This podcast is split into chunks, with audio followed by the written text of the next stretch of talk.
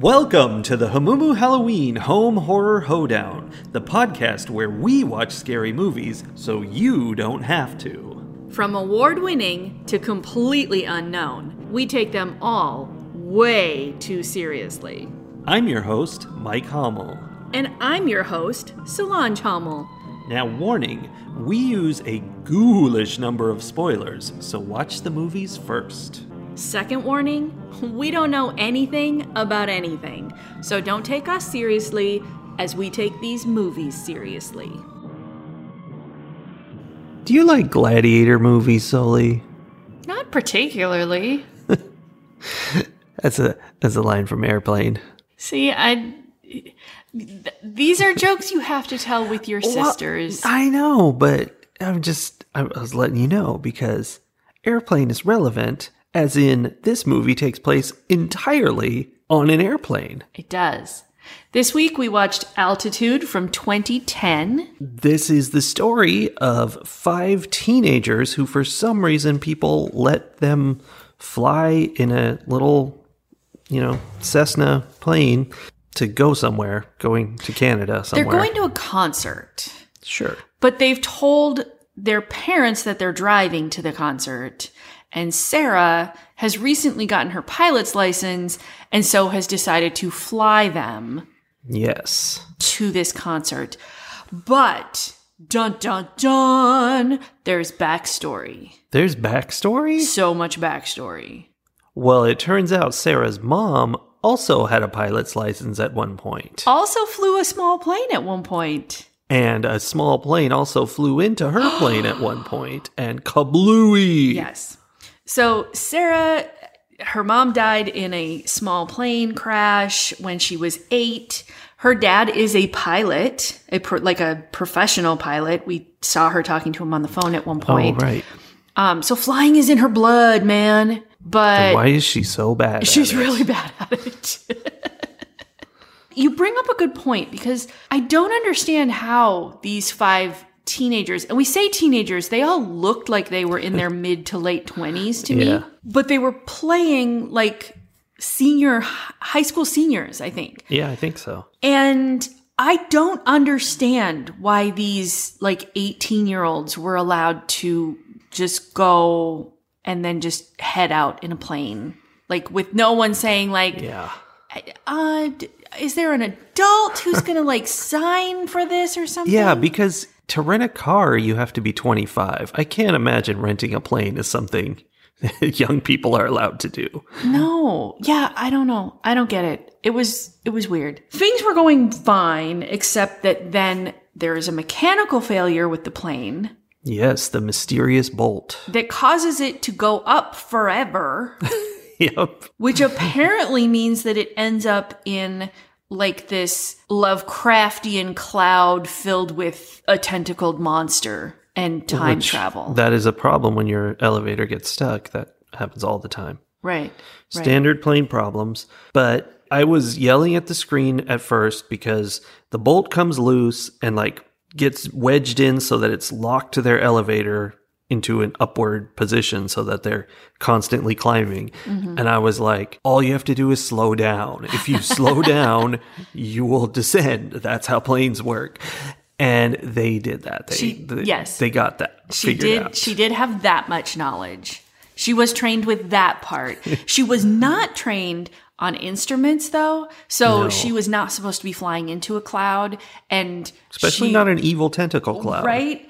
So she was not prepared to navigate her way out of the time maelstrom that this storm was. I don't think we were really informed it was a time maelstrom until the very end. Yeah, except that from the moment I saw Sarah as an adult, well, 18 year old, I, I was like, oh, I know what happened. Yeah. Like she's like s- looking at her picture of her dead pilot mom, and I'm like, oh, okay, right. yeah, I know where this is going. Yeah, we we we see this. yeah, and it was just a matter of how were they going to fill the time between that moment and the moment when her plane is the one that crashes into the plane that her mom died in. Spoilers. Wow. It was it's not even that much of a spoiler. I was actually surprised by the ending of this movie because, in fact, they don't crash into her mom,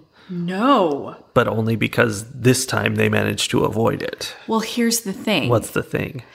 if they didn't avoid crashing into the plane, then he wouldn't get to meet her 10 years earlier and be weird and possessive about her for an entire extra decade of his life. Yeah, that's a good point. I, I yeah, I, I could see that. But I, it is interesting though because we're talking the ending of the movie now for some reason. But they avoid hitting her mom, mm-hmm.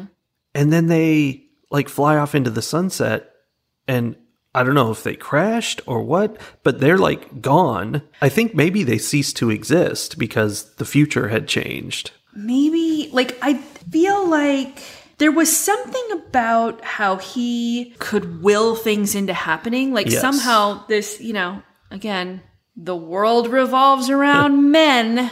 Somehow he could control the world with his brain. Yeah. and because she said something like like make a wish and he's like i already did and his wish was that that, that he would sacrifice them in order for the plane not to crash which maybe it had something to do with he was wishing that her mom didn't die and his parents Yeah. didn't die and that everybody lived and was you know could be happily ever after but because of who he was through the whole movie, how I read that was his wish was, I wish that you would tolerate me and not be trying to run away from me all the time.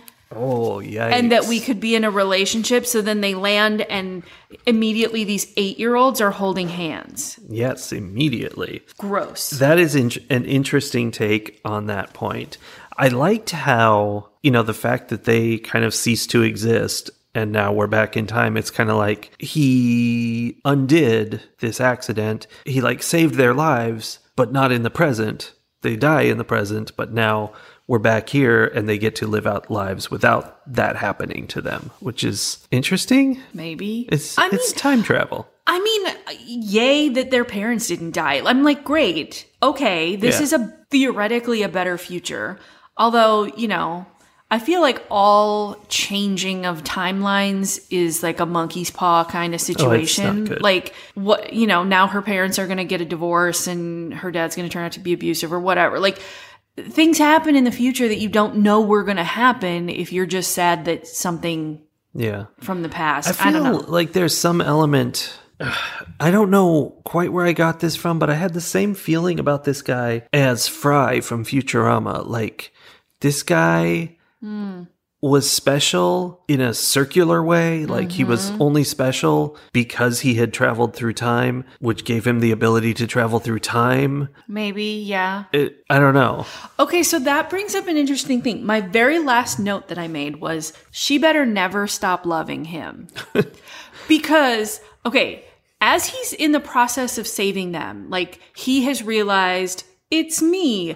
All of these things are happening the because problem. I'm making them happen. Which, how messed up are you that like everything that happens to you is horrible because you just only think horrible thoughts? Like, Yeah, that was Oof. that was the deal. but also he he is aware of the fact that he needs to think this monster away like mm-hmm. s- think it out of existence and it will disappear he he literally cannot make this happen she kisses him Yes. which I was so annoyed because she had spent the entire movie explaining in so many different ways that she it was time for them to move on. She was going off to college like Yeah. this was over. She was not interested. It was very clear. And then but when you find out he's omnipotent, you're gonna Nope. dial that back. But here's the thing. It was very much, it felt to me like the same as the ending of School Spirit, where Mm-hmm. she's like, I'm going to die if I don't make this dude happy. yes. I better pretend I'm in love with him. And that's what happened here too, is she's like, all right, this guy can't seem to wrap his head around, I wish I were on the ground on a sunny day. Like, come on, Yeah. man. It's not that complicated. I'm going to die unless I give him what he wants, which is me. So she kisses him, and immediately everything clears up and it's all better. Yeah. until he's like, wait a minute, you didn't mean that kiss. And the monster is back. He's like, we might as well all die because Yeah. you were pretending. So here they are on the ground, eight years old. He has created this new world for them until what? The first time she doesn't want to hold his hand? yes. Gross. That is exactly it. This movie feels very much like a Twilight Zone episode stretched out into Mm, a movie. or like Black Mirror or something. Yeah. Yeah. But even more specifically than that, it's very similar to the fabulous, well remembered Twilight Zone episode about the kid who sent people to the cornfield. And this is a kid who can dream up whatever he wants the world to be, and it will be. Uh-huh. And so everyone has to appease him at all times and make him as happy as possible and never think bad thoughts. right it's i don't even know like uh, yeah i don't even know. What's what's the point of that story? I guess the point of the story is that this is how so many people live in the world under the thumb of people who they have to keep happy. And i'm not even just talking about men at this point but like the people who are in charge you have to like give them whatever it is that they want to keep them happy or they will literally kill you. Yeah.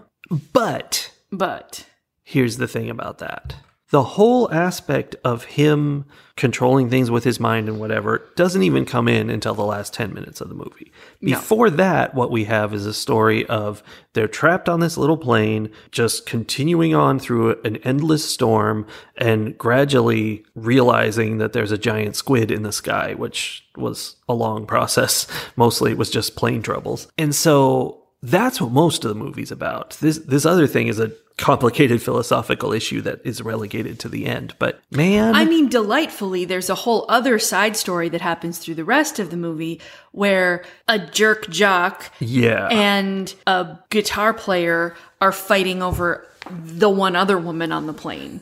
yes, this jock. Okay, I'm gonna spoil a little bit about my opinion. I thought this movie was really fun, except it was ruined by how incredibly unpleasant Sal was. yes. He was legitimately full on bully. Like the guy with the mental powers Bruce. Bruce has, you know, like a mint in package comic book. And the jock steals it, grabs it, pulls it out of the packaging. He's like, Ooh, it's out of the package now. Right, knowing exactly what he's Uh-huh. doing. And then rips a page out of it and crumples it up and throws it away. Like that's just so evil that that's like that's like a mugger. it's it's so beyond like what you can do to people and still be a part of society with them. It was it was cartoonishly bad. Yeah, he's a bad boy, He, Sal. he was also like super racist and misogynist Oh, yes. and Oh, just yes. he was a terrible person all around. And the one like interesting thing that I thought he did in the whole movie, which was not surprising in any way, but like he's holding the rope while Corey, the guitar player, is out on the plane, the tail of the plane, trying to fix the elevator. yeah, And like you do. yeah, like you do. Well at 20,000 feet. Mm-hmm. And Corey, like, brilliantly decides to reveal that he is in love with Mel, the girlfriend, and, like, kiss her on his way out as he's then relying on Sal to hold the other end of the rope. And I was like, Yeah. timing, man. Come on. That was not great. No. But his from his point of view, it was I'm about to die. I'm going to go through with this. I get that, but also he just solidified the I'm about to die part Yes, he did. You know, he slips, the rope is pulled taut around Sal because for some reason Yeah. well, I think to prove how serious he was about protecting oh, him. Oh, is that what it was? He wrapped the rope around his body, and I was like, "Oh, clearly you've never worked with horses. Like you never Yeah. wrap a rope around any part of you." So he wraps the rope around his body. Corey slips, falls. The rope gets pulled tight around him, and Doesn't cut him in half. it doesn't. I kind of wanted it to. Yeah. I wanted it to crush him. Like literally, I wanted him to be like boa constrictor crushed. because I disliked him so much. Instead of pulling Corey Yes. in, Like that was the whole move the whole time. right? Instead of doing anything like that, he just cuts the rope and lets Corey go. Mm-hmm. and then is like, the rope broke. Oh no. Yes, the rope just broke. I'm sorry. That that ruse didn't last for very long, but no. I, he just Oh, yeah, he was just horrible, horrible, horrible Yeah, man. I mean, also a murderer, but I feel like the comic book thing was worse.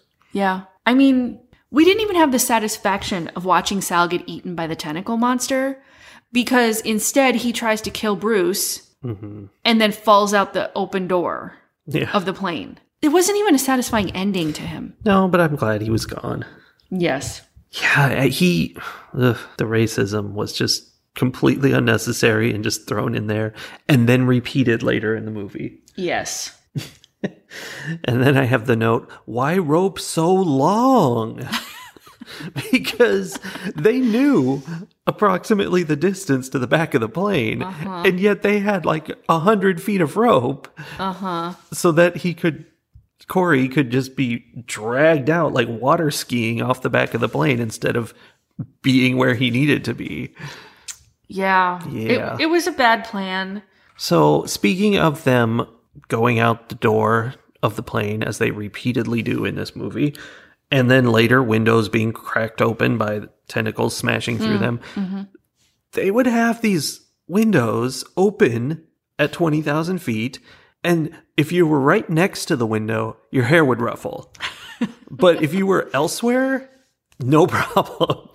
Also, only a few of them, and only at inopportune times, did like the elevation impact them. Like Yeah, they talked just- about, They're like, oh, there's not much oxygen. yeah, they here." talked about it, but only to explain why one of them was passing out at a time when it was a problem that they were passing out. I have been flying in such a little plane as this.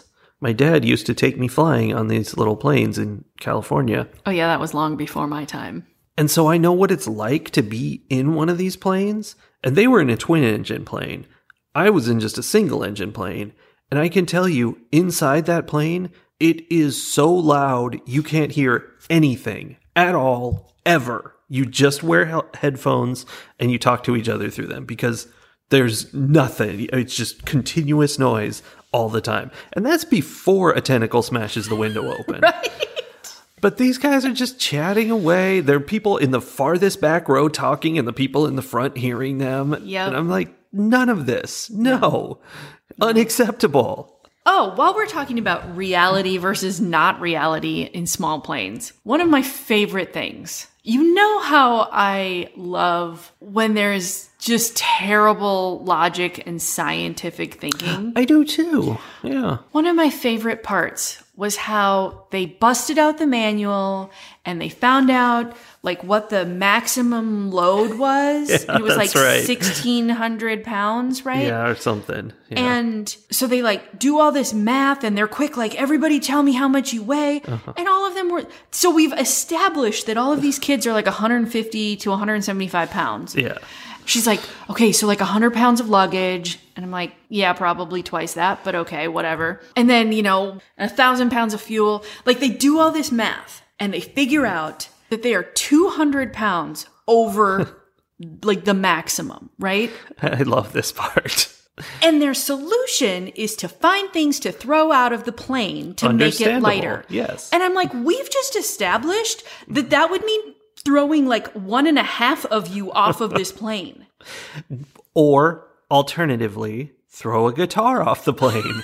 Notoriously heavy object, the guitar, the, heaviest acoustic guitar. I literally thought the first thing they were going to throw out the plane was the one parachute they had. That's a that's a lot heavier. That would have been significant.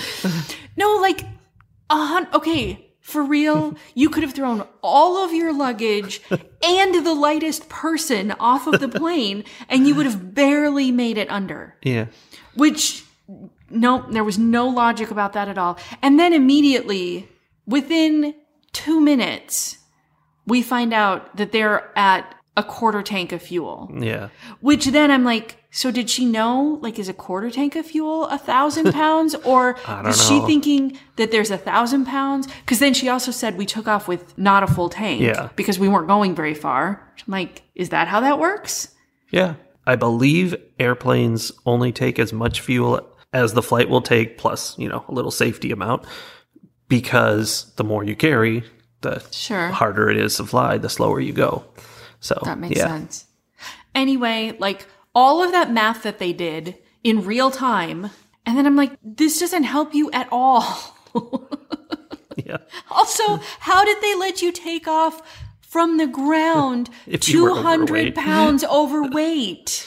Well, because nobody was checking anything. they let teenagers fly this plane. Also, how is this two uh, twin engine plane that has five seats, six seats in it, 200 pounds overweight, with a bunch of scrawny teenagers in it? and an empty seat. and an empty seat, That's poorly designed plane. right? Oh, yeah, math. Math. I love that they threw the guitar out. That was my favorite. That was that was almost airplane level humor right there. But yeah, they felt that it was appropriate. I mean, I guess they were desperate, but yeah, having a guy go out with a rope and try to kick the elevator. I mean, yeah, I guess you got to do it. Do you? It's some real Tom Cruise stuff, though. right? I mean, do you? Like, Uh, What else are you going to do? You're trapped up there. Planes don't go down, they only go up. But interesting twist, they were trapped up there because it didn't matter how much they went down, they were still in the cloud forever Yeah. because of the magic. yeah, which is really sad for Corey because Yeah. like he gave his life. He he got eaten by the uh, the tentacle monster for no reason whatsoever. I'm kind of sad he got eaten by the tentacle monster because you just said his name was Corey, and I was like, ooh, Boy Meets World. Oh no, that's terrible. But he didn't. He got grabbed by the tentacle monster, which was very hard to see at that point in the movie. And I was like, I didn't even really knew, know that happened. There was just like some oddity to the clouds. Yeah. But then later they really showed that tentacle monster. Made for some pretty cool shots where like they had the plane flying and, you know, just the tentacles all around it and stuff. And that was pretty cool. yeah, it was interesting. Lovecraftian. Yeah. You know how much I love that. Like it it definitely even the even the like graphics and special effects and stuff sort of felt like Twilight Zone. Yeah. They they were not great, but they were entertaining. Yeah.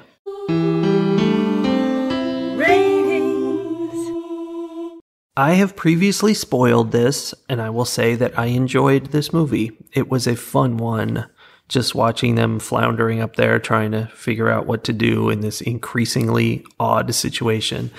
And the fact that it was written like a Twilight Zone episode, you know, with the big twist and just total weirdness that's unexplained, that was really fun because Twilight Zone episodes are fun. Mm-hmm. So I really enjoyed it on that level, you know, as a cheesy piece of entertainment. Minus Sal Mm. the beanbag. He was terrible, and I did not like him at all to the point where it hurt the movie. And there's a thing like movies have villains, and that's fine. Mm-hmm. Evil people. But this guy was one of their friends, and they all treated him as a friend. And like you spend the whole movie going, why do these people hang out with him? Why is she dating him? Yeah. What is happening here that, that people are putting up with this monstrosity tentacle monster in human form? I don't understand the Sal situation. And I think that's some bad, I don't know if it's bad writing exactly, it's just bad planning. Like they should have done that differently to make me entertained. They did a bad job. But like I said, the Twilight Zone stuff is fun, and that for me awards this film three spinning dials out of five. Just a generally decent experience. You know, not great, but not bad. Yeah. Like I totally hear that. I get that. Oh, I feel like perhaps the fact that I've come across many discussions about nice guys and like oh yeah. The he- way- that's the what way- was happening here. yes, and the uh, he didn't even come across as a nice guy though. He was just weird. But I feel like that's kind of you know part of the nice guy trope. Just that he was that he would be like, I was just trying to be nice to you. Yes. And like the awkwardness and you know how we're supposed to just be really forgiving of guys who don't know how to treat other people like human beings. Yeah. I, I don't So they don't wish you into a cornfield. right? Okay, here's my dilemma. For me personally, because I saw what was happening And because of all the things that I personally have experienced and the things that I know and have learned about interactions and the nice guy trope and all of that, this movie was extra horrific because of how it ended. Like, because Yeah. it was presented as a happy ending. And I was just like, oh, God, That she's is- trapped forever. Yeah, that is very true. And more fun to that is they could grow up and, you know, not have that plane crash anymore, but she, you know, gets fed up and wants to leave. And so he zaps them back in time and starts it over again. And it's just infinite She's torture for her. forever. It's like Willow mind controlling Tara and Yeah. like all of those things. Like it's not okay. And so it made it amped up the horror for me. Yeah, that makes sense. And I think for a lot of people, like I think there are definitely people out there who would watch this movie and be like, "Whoa, yeah. that was awful." I mean, lots That's of horror so scary. movies have bad endings, though. Yes. But Uh, this no, no, one, no. I don't think they intended that, but Well, here, it's there. That's the dilemma because if they intended it, mm, spot on. Like that's very like Black Mirror kind Yeah. of ending, right? If they didn't intend it, and this was written to have a happy ending, then it's dangerously close to where I start thinking I'm giving this movie a zero because it contributes Mm-hmm. so detrimentally to the world. Yeah, like it, it- culture. yes, it creates, it causes more of the problems that are out there. So I don't know. Like I'm, I'm torn between like, if they meant to make it horrific at the ending, then well done. I would probably give it a three as well. But if they didn't, and I sort of suspect they didn't, I would give it more like a one and a half. I want to defend this film Of course, from you your do, nonsense. sir. Don't make me zap you into a cornfield. Okay. Because Bruce is presented as creepily obsessed with her. They make a mm-hmm. big deal out of he bought a ticket to mm-hmm. go to where she's going to school and she's freaked out by that. When she goes to kiss him, it's obviously a ploy and she's very uncomfortable with it. So we are kind of in her shoes as this guy's mm-hmm. creepy. This isn't great. We don't like this. So, in that sense, I'm going to say that they did it on purpose, that they were saying, this is a creepy ending. I wish they had put something of that in the ending, like when they're holding hands, like he squeezes too tight or something. Something. You know, but, Something. but. Or I- you get that look get in that. her eyes like, oh no. Oh, that's horrible. right? Oh. But you know, something. Yeah. Yeah. Okay, here's the thing. If that were the case, if that's if that's what happened, because I think you make a good point. Those pieces were built into the story. In that case, I might even give it a three and a half. Ooh. Because I like that. Mm-hmm. I didn't really love the movie itself, but I like that, like, ooh, look something how different scary it for is. each of us. But if they didn't do that, and this was supposed to be a happy ending, then it's like a one and a half. And I don't know which it is. So I'm going to just say, dear listener, when you watch this movie, if you tend to feel the same way I do about movies, you are either going to hate this movie or kind of like Have this a movie. decent time. Yeah. It's okay. Depending on what you think they were actually doing with the end of it. Yeah, that's fair. Fight the horror of a world gone mad.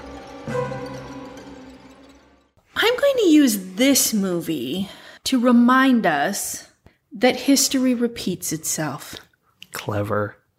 right? hmm Yeah, history pe- repeats itself. It it does over and over again in so many different ways, and and we're not talking about time loops and and paradoxes. I think because humans are how humans are, we tend to respond to certain stimuli in certain ways. And and really fundamentally we have evolved very little from our our very early early days. So it's important to know what has happened in the past and to pay attention to history and to understand how the things that happened 100 years ago 200 years ago 400 years ago more are actually directly linked perhaps through many, many, many links, but it's all one long chain to what we are doing today.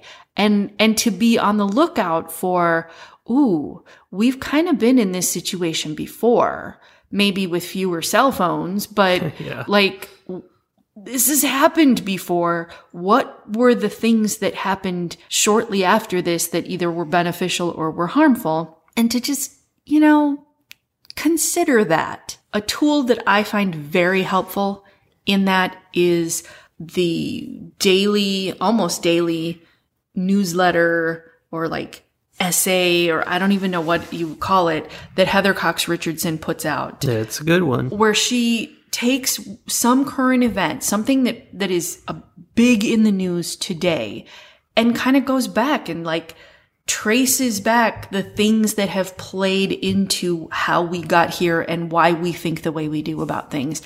And often it's things where I'm like, yep, that makes sense. Or, you know, I knew that. And sometimes it's things where I thought, I think, I had no idea. I had not put those two pieces together and it really helps me understand a current situation in a more faceted, nuanced way. And and sometimes changes my mind some about what I think the best solution is because I'm like, "Oh yeah, we tried that thing I thought was going to be the solution it didn't work. Yeah. We need something else." So, yeah, history repeats itself. And it would be good if we could be making better histories, not just so that we can hold hands with the girl who doesn't want to have anything to do with us, but for the good of all of the people involved. I mean, he saved several lives. He did, but then we're getting into ends justify the means territory, and hmm, that's a whole other podcast. Okay. Well, that's the ends. Hope you enjoyed the means. Okay. We'll be back next week with more tremendous excitement from the world of horror. Woohoo! Woohoo! Don't forget to call your elected representatives.